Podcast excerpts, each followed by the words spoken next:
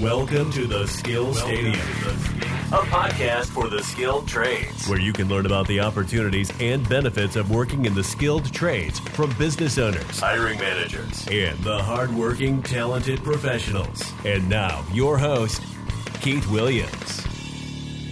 Hi, this is Keith Williams with the Skill Stadium podcast. I've got a great episode today. You are going to learn about the auto body industry. And I have a special guest with me today. She is a instructor for the for NAIT, which is the North Alberta Institute Technology. She started her academic career at that very institute. One of her major accomplishments is she won the Skills Canada Car Painting Award. She, uh, during her free time, she likes to do airbrushing, graphic, and working on cars and her motorcycle.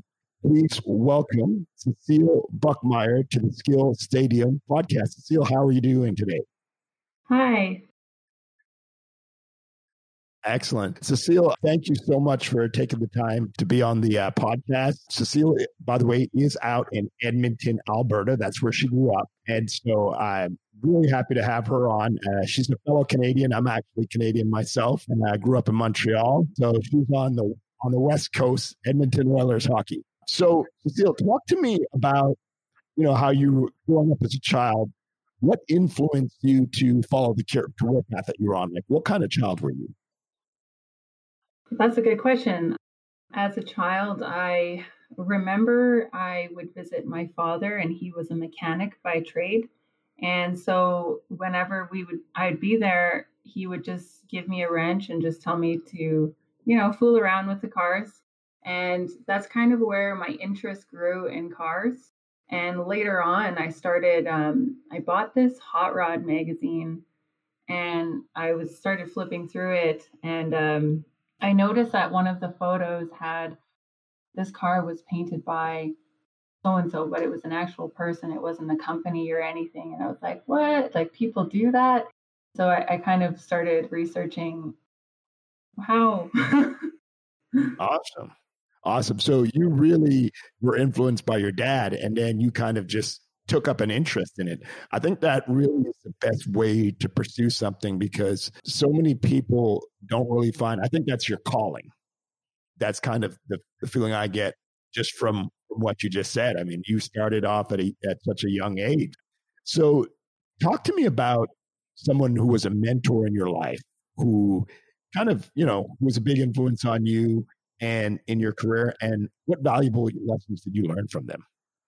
Yeah so in my career uh, when i first started it was it was quite hard on me. There wasn't anybody like any girls i could look up to or anything so all of my role models were men and that wasn't that wasn't a problem. However i didn't find somebody who like i really looked up to until my second job and that was my employer who kind of took me under his wing and you know even though he he was learning along the way too we kind of learned together and he never gave up on me and he really gave me the shot that i needed. Like honestly he's been a big influence um that the first shop owner. So yeah. Yeah i think that's that's so important particularly in an industry that's dominated by men you know you don't have a lot of women in that industry. So i think it's so important to have some kind of support system oh yeah. to encourage you to continue because it, it, it's lonely when you're the only woman there. Mm-hmm. and so it, you know and in any profession you need somebody especially when you're just getting started to uh to, you know to mentor you and guide you. So i think that that's critical. And what what lessons do you think you learned having a mentor particularly being new to the industry. Everything really honestly uh, you know how to be patient how to act with other people you know like i on man like he was so patient with me and i i thank him all the time but you know he really taught me how to be a mentor and and how other people can kind of um, look up to those certain qualities how to deal with somebody new and and learn processes with them and just be open and honest. And you know it's a it's a journey the whole thing is but yeah like i learned so much from him. Yeah no everything i think these days is is relationships you know that is so critical. It also I'm sure in the future will open other door other opportunities because you know people hire who they have relationships with and and know what to expect from those individuals. So mm-hmm. you know it's so important. Definitely. Talk to me about you know you know we I know from a numbers perspective, there's only about 3% of women working in your industry. How can we change that? How can we increase that number? We, we, we really need to do better, I think. Oh, yeah, uh, definitely. It's actually crazy to think about. Uh, I started in the trade 12 years ago and just seeing the, the way that some people or um, organizations are now portraying the trades where it's not you know, you see a construction sign and there's all men in the photo. They're now being more diversified and there's women being shown doing these things. And I think that's a big thing because when I was, you know, growing up and going and trying to choose a, a career, I never seen a woman in my profession. I never seen it advertised. I never seen it anywhere. And so I think having women see other women in these positions, they're like, I could probably do that too. I can see myself in mm-hmm. her shoes.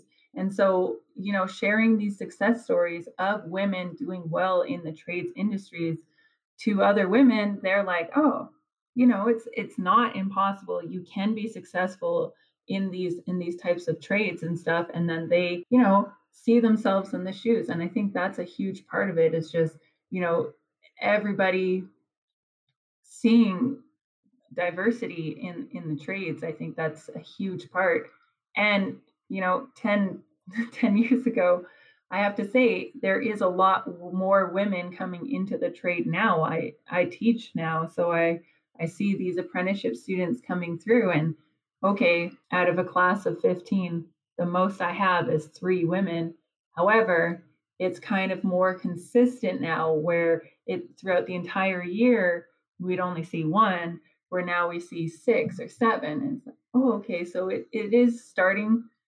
I think we're kind of at the forefront of it. And I think maybe in a few more years, it won't be so surprising to see women in these types of roles. Yeah. I also imagine that there are mentors now because there are more women in the field who are more experienced who can now reach out and and yeah. mentor the new women coming in and give them advice because like you said when you started 12 years ago i'm sure i'm sure you've seen a lot of change over the years oh yeah definitely yeah and, and, i also think it's important for leadership for the men to be more accepting and i think that that starts with leadership so you know if you have men who are treating the women well and you know mentoring them and encourage them to go into profession I'm talking about the people in leadership position, then yes, I'm sure the numbers will increase. So you know, I think it's it, it, takes both sides. It takes the women to mentor, and it takes the men to be definitely be accepting and supportive. Oh yeah, so, I agree.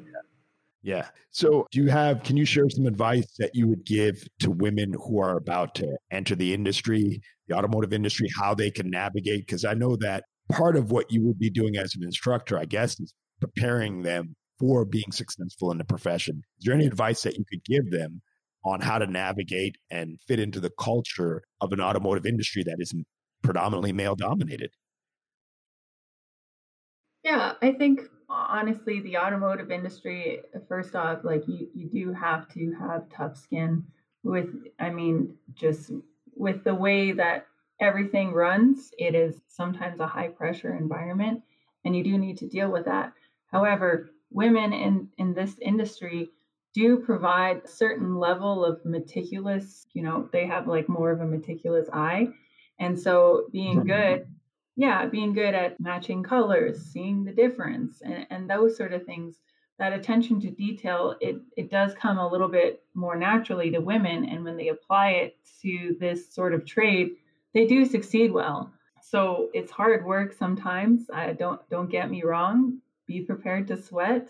However, the feeling at the end of it, when you've completed a collision job and you see it kind of rolling out and you know what it looked like before then, there's a huge mm-hmm. sense of emp- empowerment and, you know, everybody worked together. I would, you know, you have to be stubborn about it as well.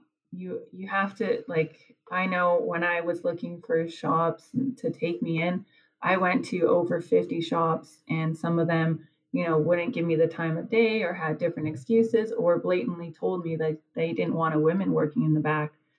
And that's fine. You have to be okay with failure in this trade, whether it's getting a job and going knocking on doors till somebody finally gives you a chance, or, you know, painting this fender 10 times so that you know how to apply paint. Trying not to give up on yourself and then you know realizing that this is the first step and there's going you it only gets better like it it honestly really only does however getting those first steps getting your foot in the door getting in this industry you do have to be stubborn and know you, you know let people know i'm here to work and i like i will show i will sweep the floors i don't care and i'll take out the trash after i do this because i want to look like I, I am a valuable employee. I'm an asset here, and you guys should, you know, put value in me as a technician here. No, I, that makes sense. I mean that that's that's character, right? Character will will build success in anything you do. I believe. I think, you know, yeah, yeah you got to respect that. I have a sales background, so I know about rejection.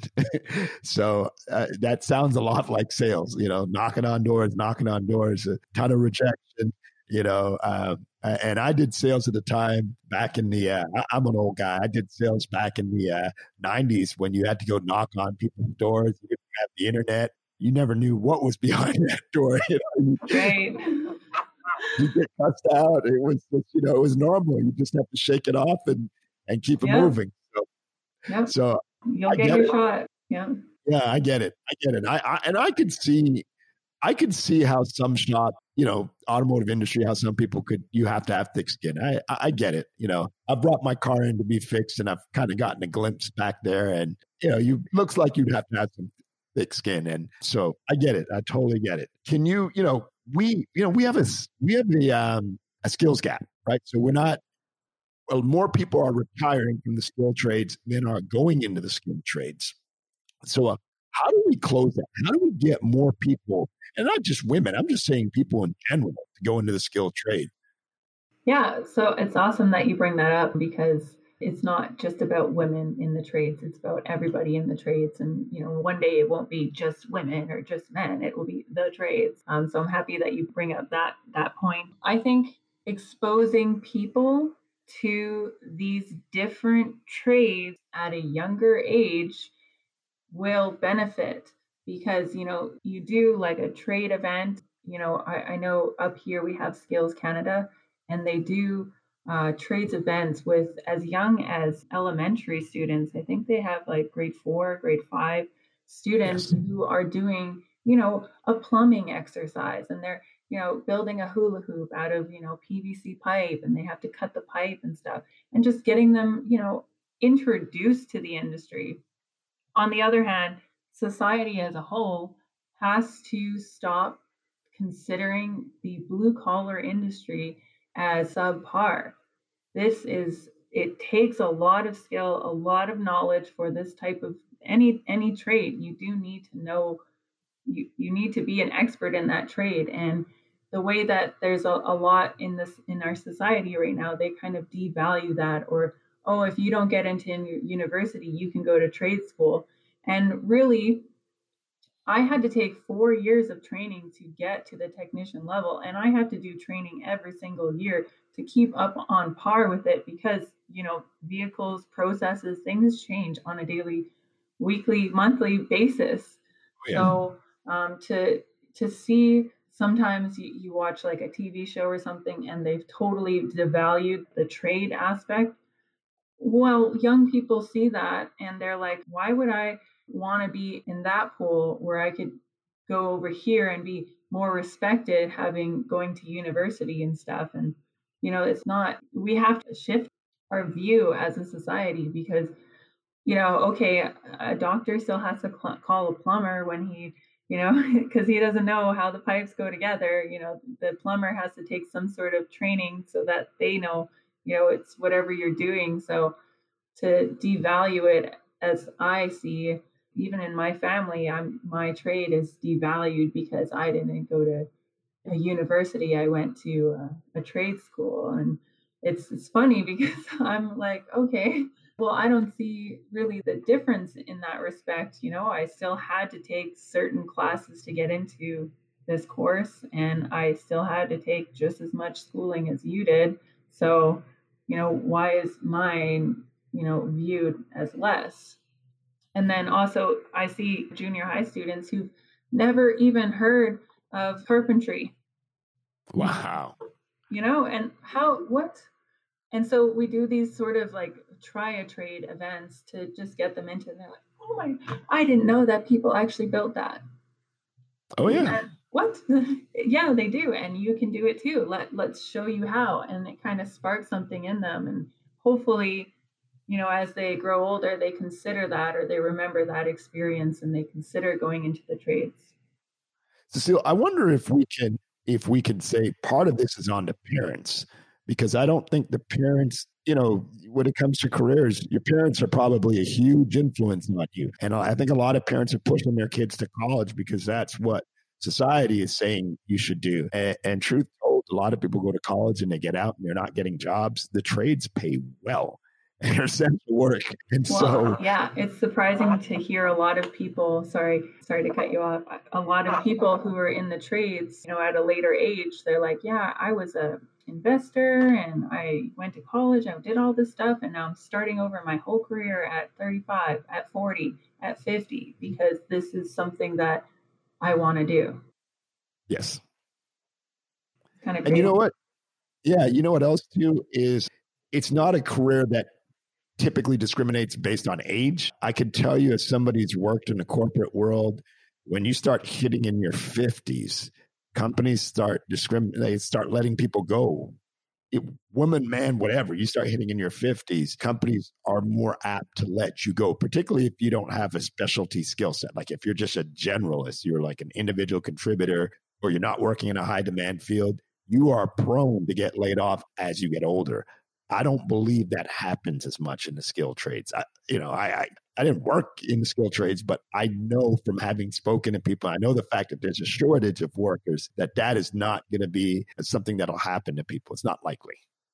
Yeah, and I can agree with that. And having said that, it's not only you know the skill trades opens up so many bigger doors. So maybe you know some people might be listening and thinking okay i don't want to be 60 and sanding a car no like there's so many yeah. different aspects to the trades that okay of course everybody has to do the groundwork and stuff but above and beyond that there's so many different you know uh, like product reps instructors that sort of thing where you're not going to have to be 80 years old and still sanding a car or something yeah. it's there's always those higher there's always branches that that reach out beyond the skilled trades or that's still within the skilled trades but you need to have the experience in the trades to actually you know move up to some of these higher level positions as well yeah i also believe the skilled trades is a great profession where you can do your own business someone always needs someone to yeah. fix a car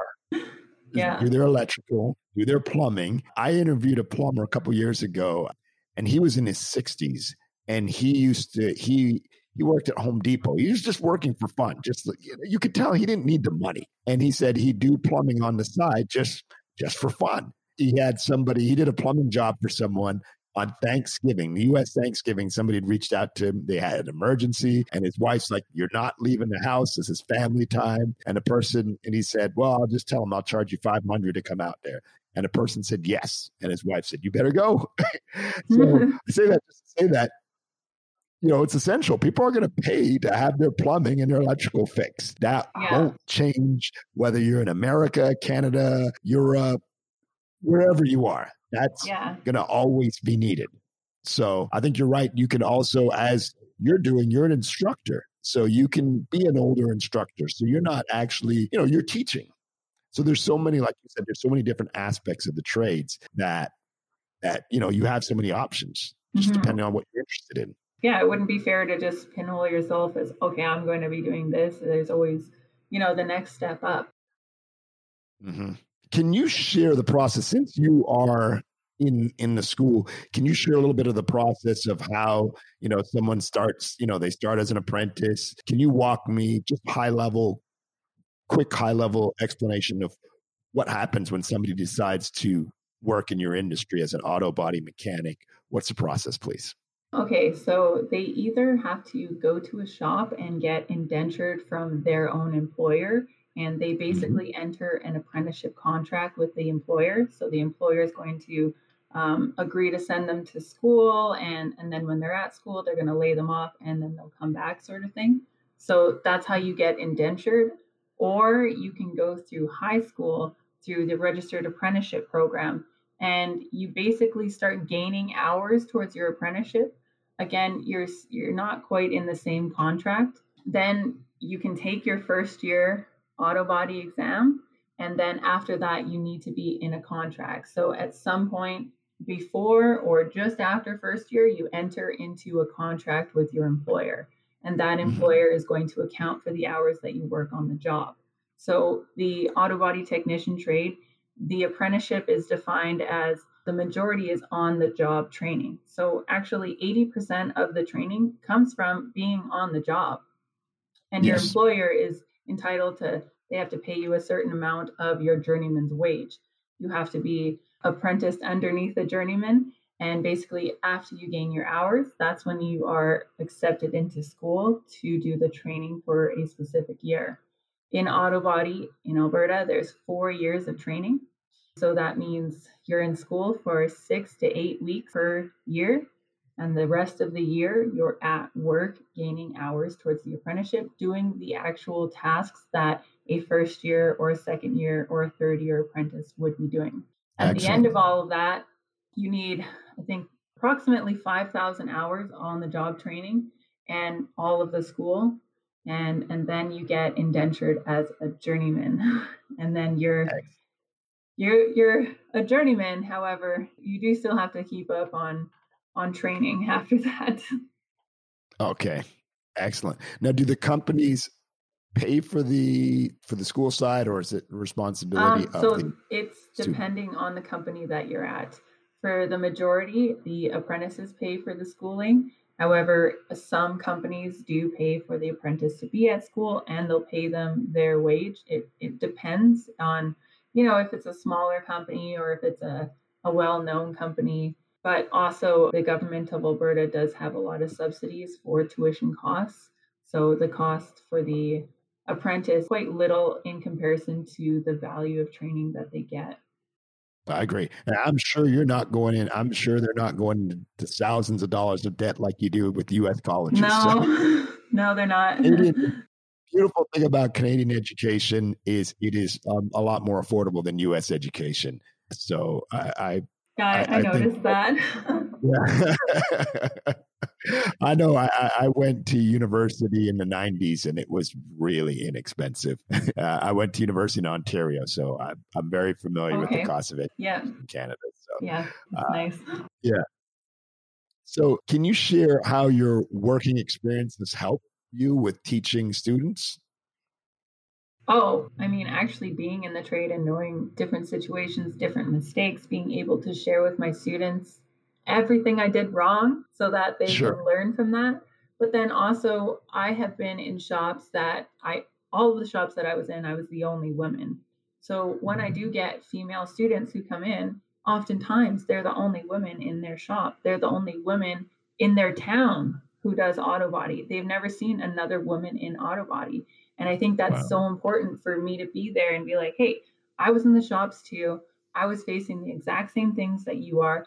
Trust me, you're not alone. Here's some other women in the trade and, you know, reach out and kind of form a little bit of a community, but then also show them I was successful in the trade and you can definitely be successful. You can be like, you can be better than me. Please, like, come on, let's do it. What what do you got in you? Let me you know and then the, the men as well uh, some of them have never seen a woman in auto body. And so having me as their instructor showing them things sometimes there's you know it takes like a week or two for them to warm up to me and to actually oh uh, she does know what she's doing. Okay I, maybe i can trust what she's telling me. Um, but they always come around they better listen to you. You can fail them if they don't. well, you know, flunk them. yeah, it's like, well, it's it's the marks, but then you know, why don't you fail and then do it my way? And oh my gosh, wasn't it crazy that it worked out? So maybe I don't know. I mean, I do know what I'm talking about.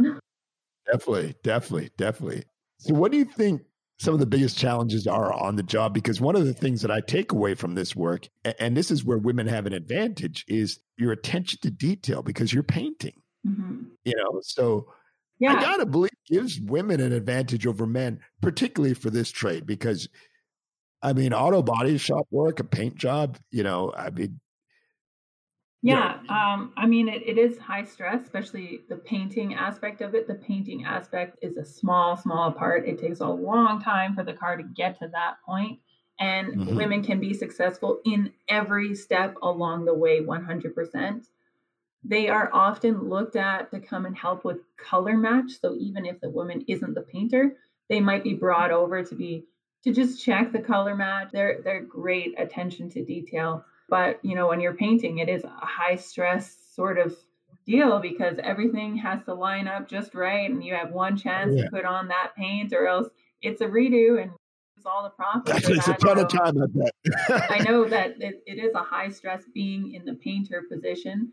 That it's a high stress, but it's also one of the most rewarding because when you go and see your car or you, anytime you see a car the first thing you say is wow look at that paint and they don't think about all of the process. Everybody who had to you know rough out the sheet metal pull the frame you know make it look awesome just like the other side. They don't think about all of that other stuff that happens so it is one of the most rewarding uh, being in the painter seat but it's the most stressful as well. Um, along the way though it's all detail. I mean you think about it's like you're sculpting almost. There's such a, a, an interesting human relationship with like the cars. And especially when mm-hmm. you start doing collision work, you really understand the design aspects and why they put that body line there and you know how they made the metal do this, et cetera, et cetera. So it's it's very technical, but then also you, you get to see your results like as you're coming along the entire process. So no matter where you are, you get to see something and make it into something before it goes on to the next level. And at the end of it, everybody can be like, hey, all of us did this together and this is awesome.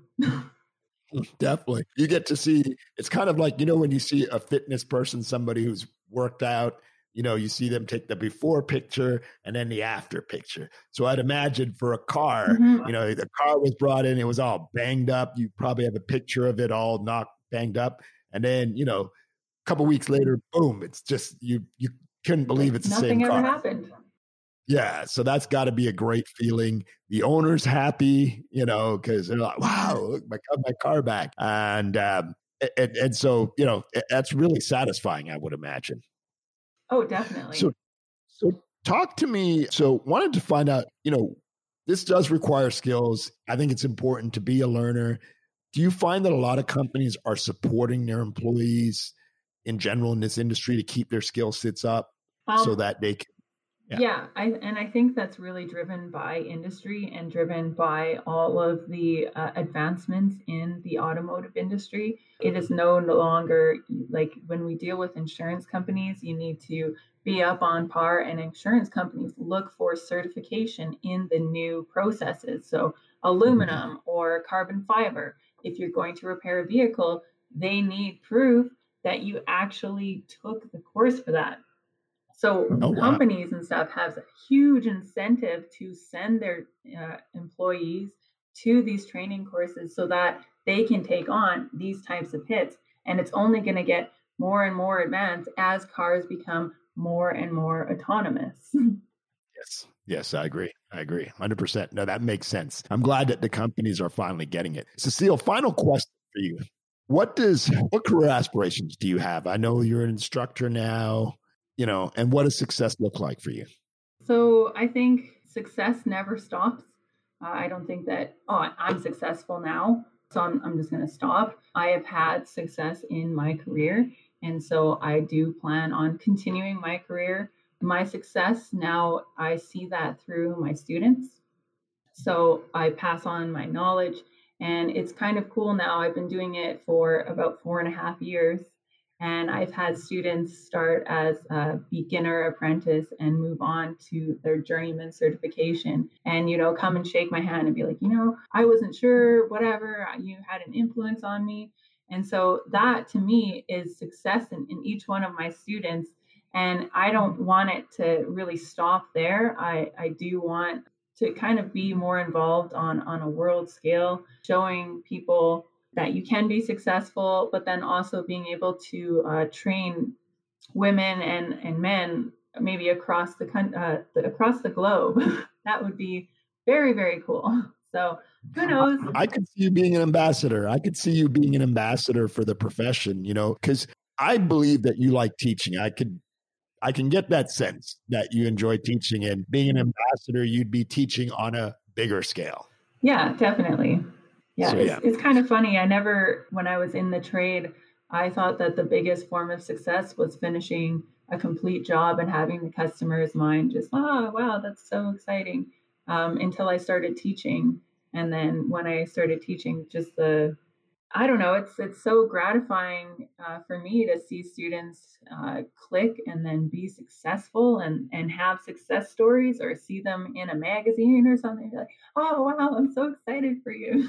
so cool. Yeah, no, I, I agree. I, I uh, my mother was a teacher, so um, I, I do have a place in my heart for teachers, and I know it. I know it's hard work, so I, I commend you for that. Thank um, you. And it takes it takes a special person to be able to teach. It's it's not easy, you know. And so it, I believe that's also a calling again too. That's not something people just take on lightly. So Cecile, I wish you much success. I thank you for being a guest on the Skill Stadium podcast, and I wish you a wonderful afternoon. Thank you so much, Keith. It was nice uh, meeting you, and thank you for inviting me. My pleasure. Thank you for listening to Skill Stadium. It would mean so much if you left a review on iTunes and told your family and friends about the podcast.